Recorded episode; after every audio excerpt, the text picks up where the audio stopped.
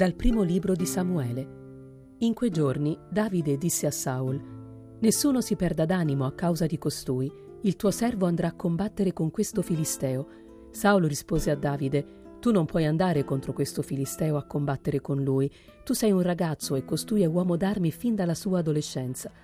Davide aggiunse, il Signore che mi ha liberato dalle unghie del leone e dalle unghie dell'orso, mi libererà anche dalle mani di questo filisteo.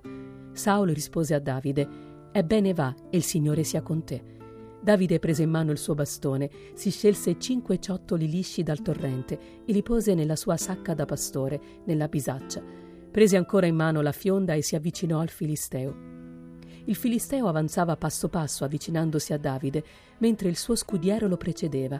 Il Filisteo scrutava Davide e quando lo vide bene ne ebbe disprezzo perché era un ragazzo, fulvo di capelli e di bell'aspetto.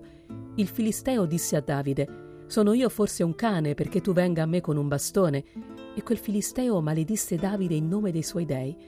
Poi il Filisteo disse a Davide: Fatti avanti, e darò le tue carni agli uccelli del cielo e alle bestie selvatiche. Davide rispose al Filisteo, Tu vieni a me con la spada, con la lancia e con l'asta. Io vengo a te nel nome del Signore degli eserciti, Dio delle schiere di Israele, che tu hai sfidato. In questo stesso giorno il Signore ti farà cadere nelle mie mani.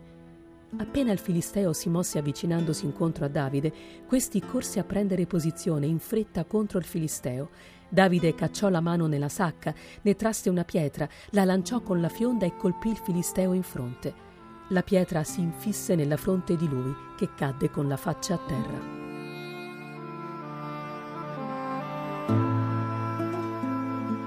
Dal Vangelo secondo Marco. In quel tempo Gesù entrò di nuovo nella sinagoga. Vi era lì un uomo che aveva una mano paralizzata e stavano a vedere se lo guariva in giorno di sabato per accusarlo. Egli disse all'uomo che aveva la mano paralizzata, Alzati, vieni qui in mezzo.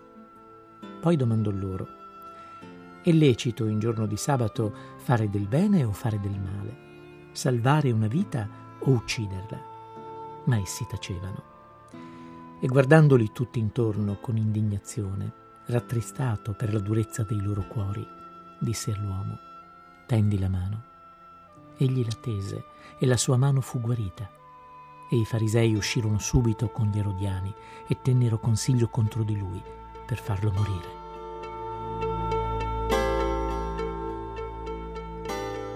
Se penso alle grandi città contemporanee, mi chiedo dove sono le porte davanti a cui portare i malati sperando che vengano guariti. Gesù non si è mai sottratto alla loro cura, non è mai passato oltre, non ha mai voltato la faccia da un'altra parte. E quando un padre e una madre, oppure anche semplicemente persone amiche, gli portavano davanti un malato perché lo toccasse e lo guarisse, non metteva tempo in mezzo. La guarigione veniva prima della legge, anche di quella così sacra come il riposo del sabato.